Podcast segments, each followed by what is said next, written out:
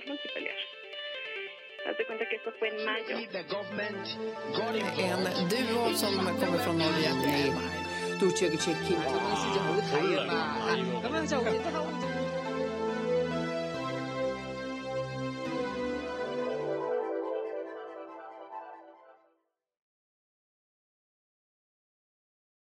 МИД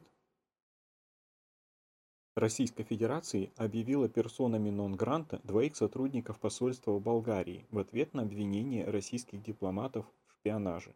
Об этом говорится на сайте внешнеполитического ведомства. Болгария ранее выслала российских дипломатов после спецоперации в Софии в ночь на 19 марта. Тогда задержали шестерых чиновников и бывших военных, которые, по версии прокуратуры страны, собирали для российской разведки данные о координационном центре НАТО в Варне. Пятерых из них арестовали. Госдума приняла закон о запрете второго гражданства для чиновников и военных. Госдума в окончательном третьем чтении приняла пакет законов о введении запрета для государственных и муниципальных служащих иметь второе гражданство или вид на жительство за рубежом. Об этом сообщается на сайте Нижней Палаты парламента.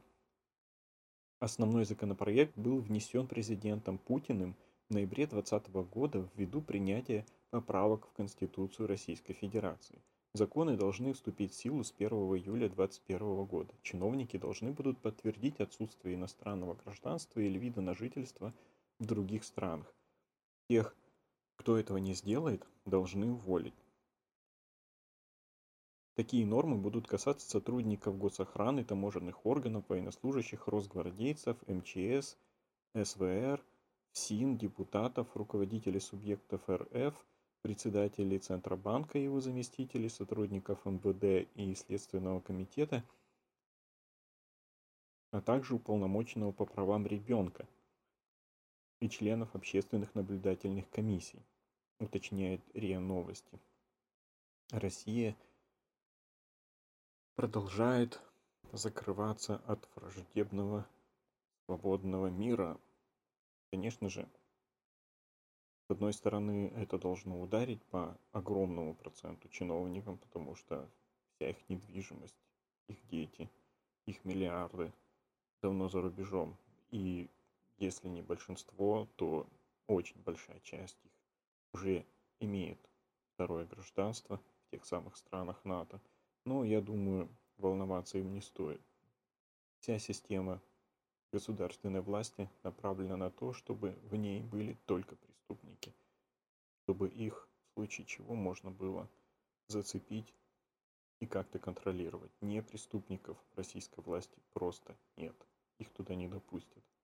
Одним законом больше, одним преступлением формально со стороны госслужащих больше – которыми можно, если что, зацепить и выбросить из системы.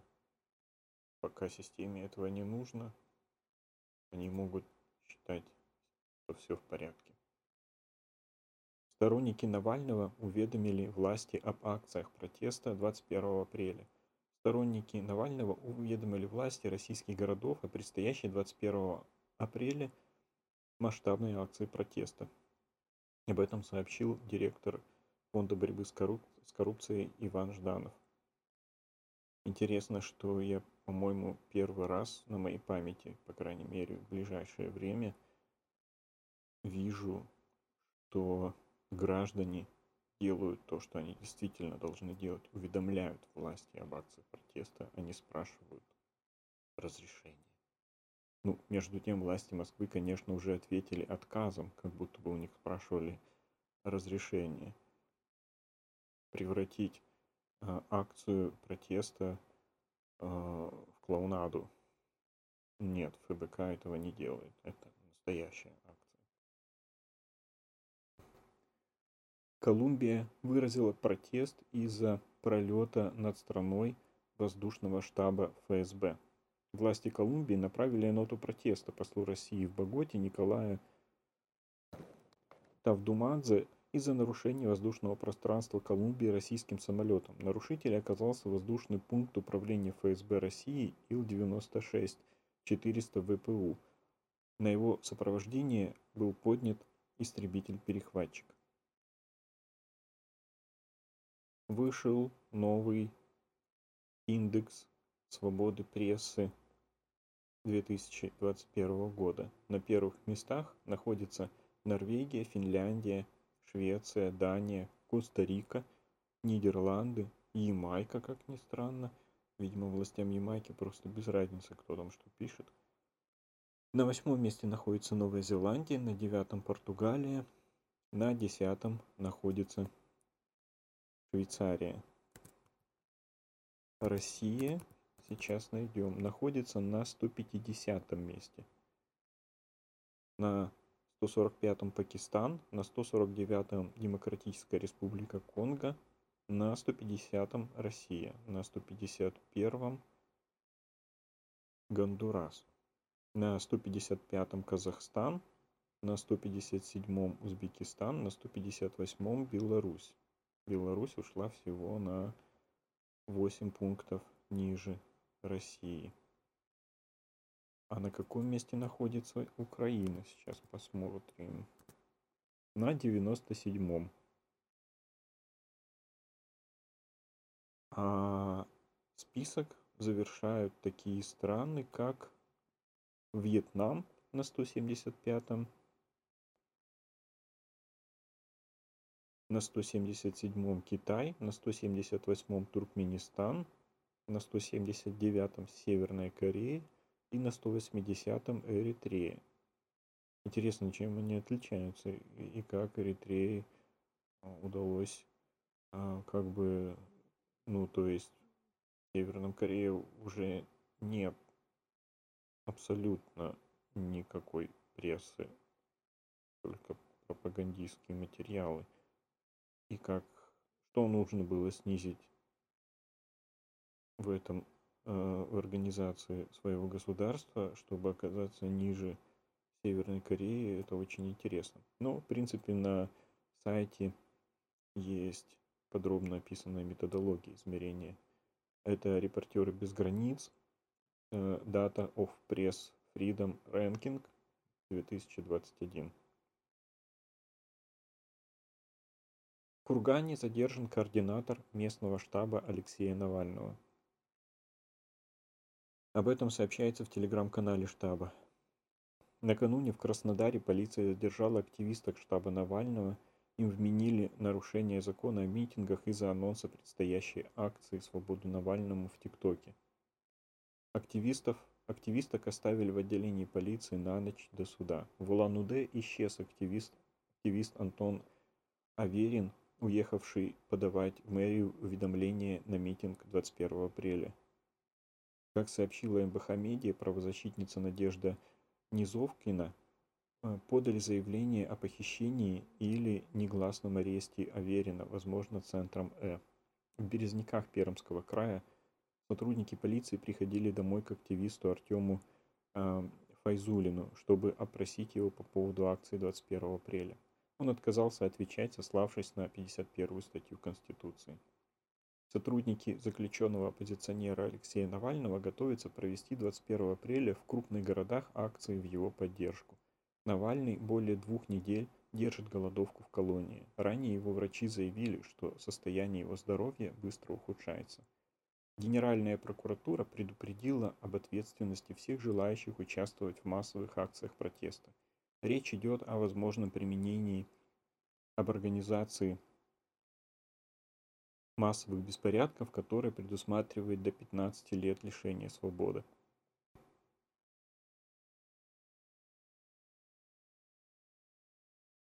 Напечатан разговор учителя истории с чиновницами, которые уволили его за пикет в поддержку Навального.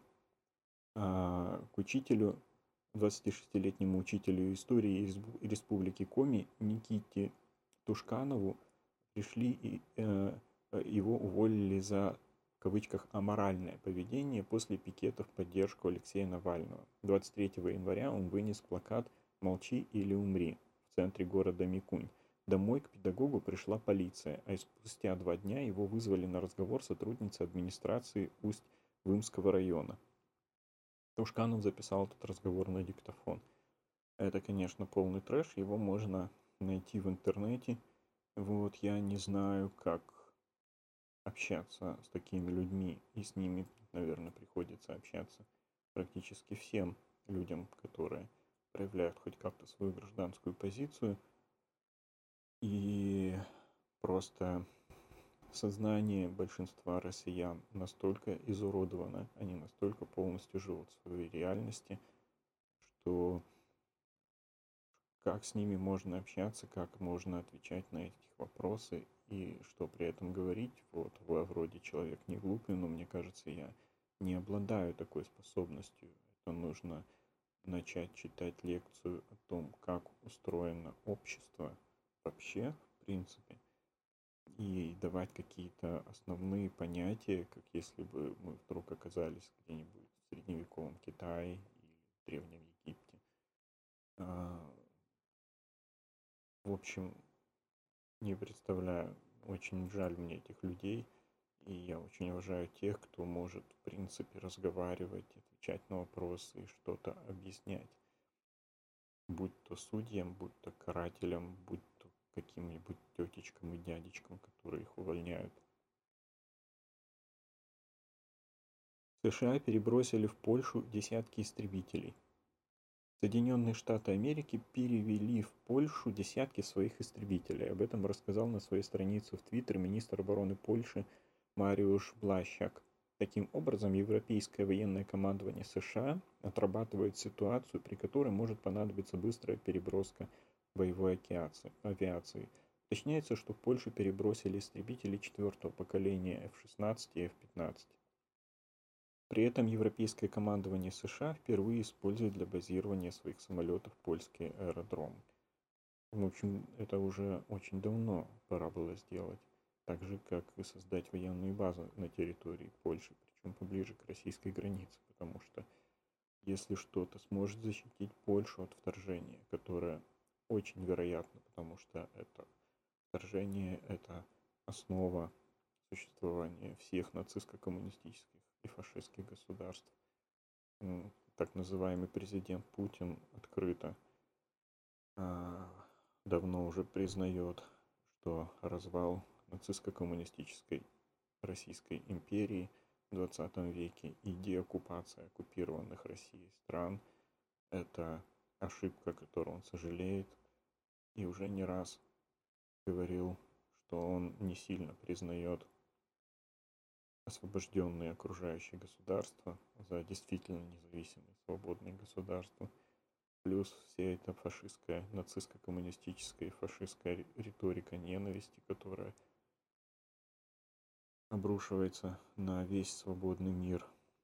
Плюс, если опять будут возникать какие-то недовольства внутренним состоянием страны, а, чтобы отвлечь население, обязательно нужно будет им развязать или ухудшить в случае Украины состояние войны и террора соседними государствами. Какое это будет государство – мы не знаем, что, вы, что этим уркам придет, придет в голову. Это вполне могут быть прибалтийские государства, это может быть Польша.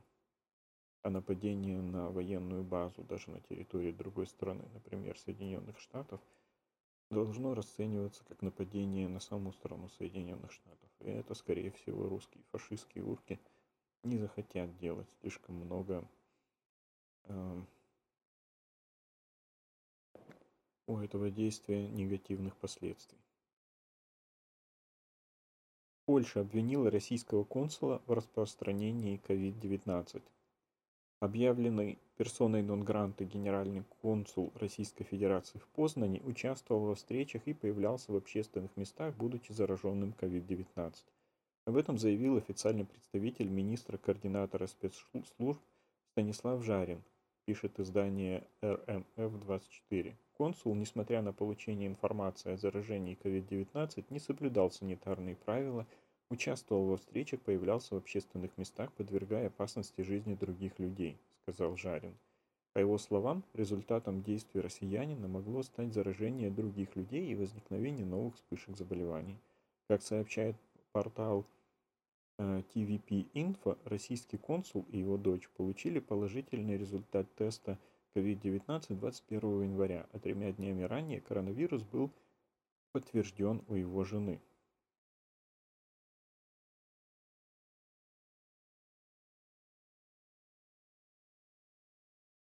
ПАСЕ намерена потребовать освободить Навального до 17 июня. Парламентская ассамблея Совета Европы призывает освободить из тюрьмы Алексея Навального до 7 июня, а также обеспечить ему необходимую медицинскую помощь. Об этом сообщает ТАСС со ссылкой на проект резолюции ПАСЕ. Ассамблея призывает Россию немедленно освободить Навального при любых обстоятельствах до проведения очередного заседания Комитета министров Совета Европы по теме соблюдения прав человека в июне, говорится в одном из пунктов резолюции. Согласно графику, это заседание запланировано 7 по 9 июня.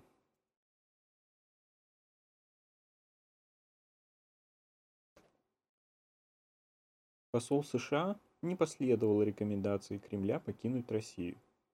Помощник президента Российской Федерации посоветовал послу США отправиться в Вашингтон для консультаций. Однако Джон Салливан не объявлен персоной нон-гранта и по данным Axios намерен оставаться в Москве. Несмотря на рекомендации Кремля покинуть Россию, американский посол в Москве Джон Салливан не намерен этого делать. После того, как 15 апреля США объявили о введении новых санкций в отношении России и о высылке российских дипломатов, Салливана вызвали на встречу с помощником президента РФ Путина Юрием Ушаковым, который рекомендовал ему вернуться в Вашингтон для серьезной консультации. А, но, однако, по данным Axios, из двух и информированных источников, Салливан отказался от этого, полагая, что если Путин хочет, чтобы он покинул страну, ему придется его заставлять. Представитель Госдепартамента США от комментариев отказался.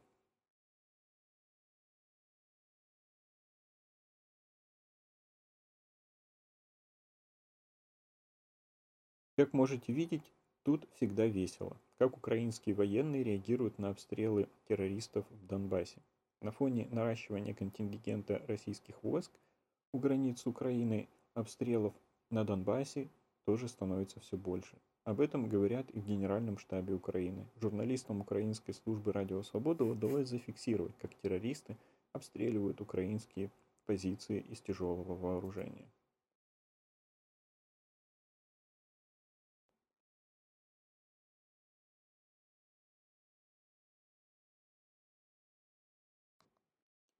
Алексея Навального перевели в областную больницу для заключенных. Комиссия врачей регионального управления ФСИН постановила перевести оппозиционного политика Навального в стационар областной больницы для осужденных во Владимире. В сообщении УФСИН э, говорится также, что состояние Навального оценивается как удовлетворительное. Его ежедневно осматривает врач-терапевт. Политику назначили витаминную терапию – как уверяется, с его согласия. Неизвестный зашел ночью в Курганский штаб Навального и сломал батарею. Одну комнату затопило. Согласно записи с камер видеонаблюдения, неизвестный воспользовался ключами, чтобы зайти в штаб. В Петербурге задержали экс-координатора штаба Навального Алексея а, ой, Дениса Михайлова за участие в акции 31 января.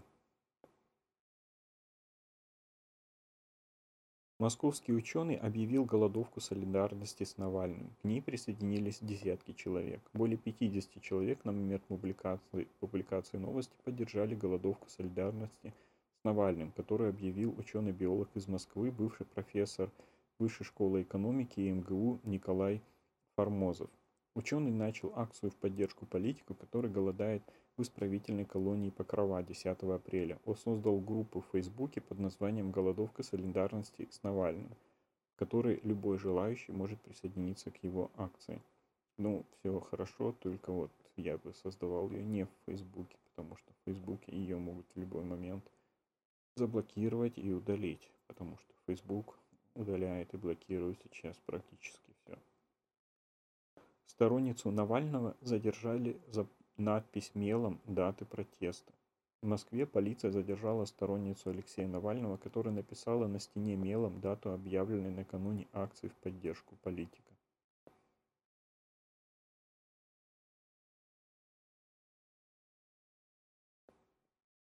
Мы просим вас вмешаться в эту ужасающую ситуацию. Почти 2000 человек подписали обращение к врачам без границ с просьбой помочь Навальному.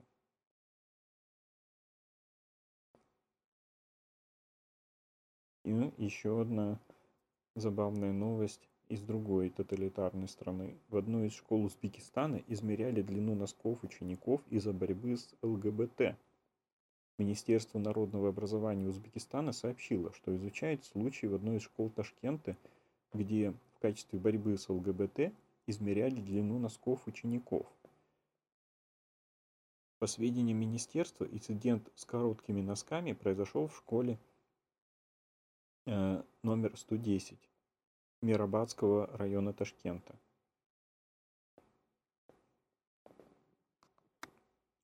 Ранее советник министра юстиции Узбекистана по вопросам государственного языка Шахназа Суатова сообщила в своем телеграм-канале, что во время урока в школе, где учится ее сын, у учеников измеряли длину носков и фотографировали тех, кто пришел в коротких носках. По словам Суатова, эти действия работники школы объясняли борьбой с ЛГБТ. Алексей Навальный удостоен Международной премии правозащитников.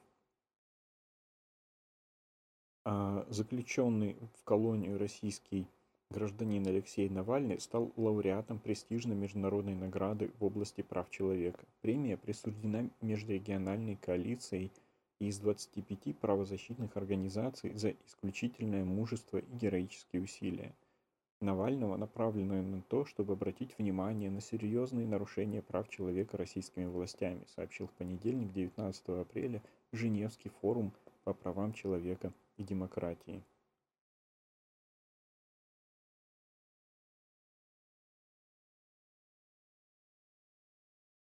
Количество деятелей культуры, подписавших письмо в поддержку Навального, превысило 100 человек. Письмо к Владимиру Путину с требованием допустить к Алексею Навальному врачей подписали еще более 40 деятелей культуры. В их числе два нобелевских лауреата – Ольга Токарчук и Мария а, Варгас Льоса. Письмо было опубликовано 16 апреля в газете «Ле Монт». Всего таким образом обращение подписали 110 человек.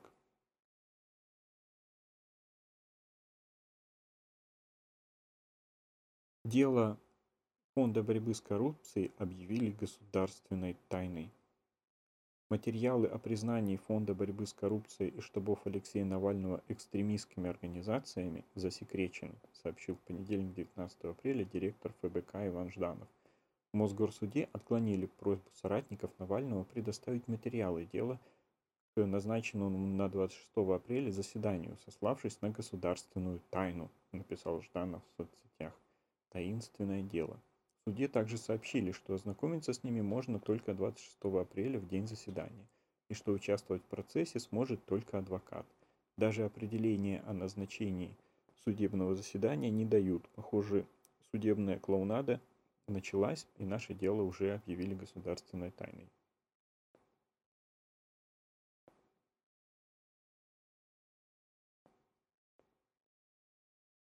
The Guardian против пяти соратников Урки чеченского Урки Кадырова подано заявление в Генпрокуратуру ФРГ. По данным Guardian, правозащитники требуют возбудить дело в отношении пяти представителей окружения Урки Кадырова за преступление против человечности на фоне согласованной кампании преследования геев и бисексуалов. Базирующийся в Берлине Европейский центр по конституционным правам и правам человека European Center for Constitutional and Human Rights и российская ЛГБТ-сеть подали заявление о возбуждении уголовного дела в отношении пяти представителей ближайшего окружения главы Чечни преступника Кадырова. За преступления против человечности на фоне, не, на фоне согласованной кампании преследования тамгеев и бисексуалов, на которую первой обратила внимание новая газета в апреле 2017 года. Об этом в воскресенье 18 апреля сообщил британская газета The Guardian, которой удалось ознакомиться с 97-страничным документом. В нем чеченские военные и органы власти обвиняются в преследованиях, незаконных арестах, пытках, пытках, сексуальном насилии, подстрекательству к убийству по меньшей мере 150 человек по признаку их сексуальной ориентации с февраля 2017 года.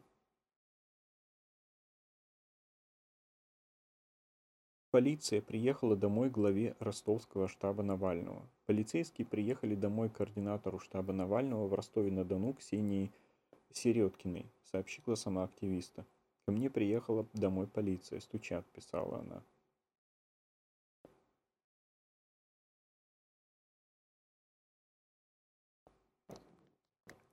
Москва высылает 20 чешских дипломатов. Россия в ответ на высылку 18 дипломатов из Праги объявила 20 сотрудников посольства Чехии в Москве персонами нон-грата. Я думаю, нон-гранта. Они должны покинуть страну до конца дня 19 апреля. Для вручения соответствующей ноты сегодня в министерство был вызван посол Чешской республики Витислав Пивонько. Послу заявлен решительный протест в связи с недружественным актом врачи, э, властей Чехии в отношении персонала российской дипмиссии в Праге, сообщили в МВД.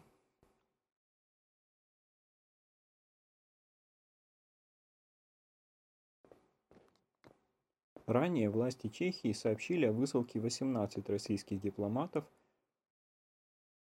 а, и премьер-министр Анджей Бабич а, заявил о причастности российских спецслужб ко взрыву на складе боеприпасов в 2014 году. Чешская полиция также объявила в розыск Александра Петрова и Руслана Баширова, Александр Мишкин и Анатолий Чепига.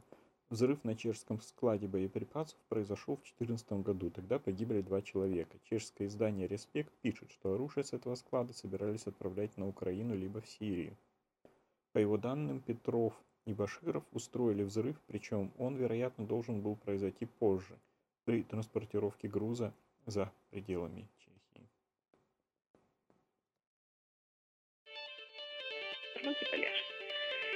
de cuenta que esto fue en mayo. En duo som kommer från Norge.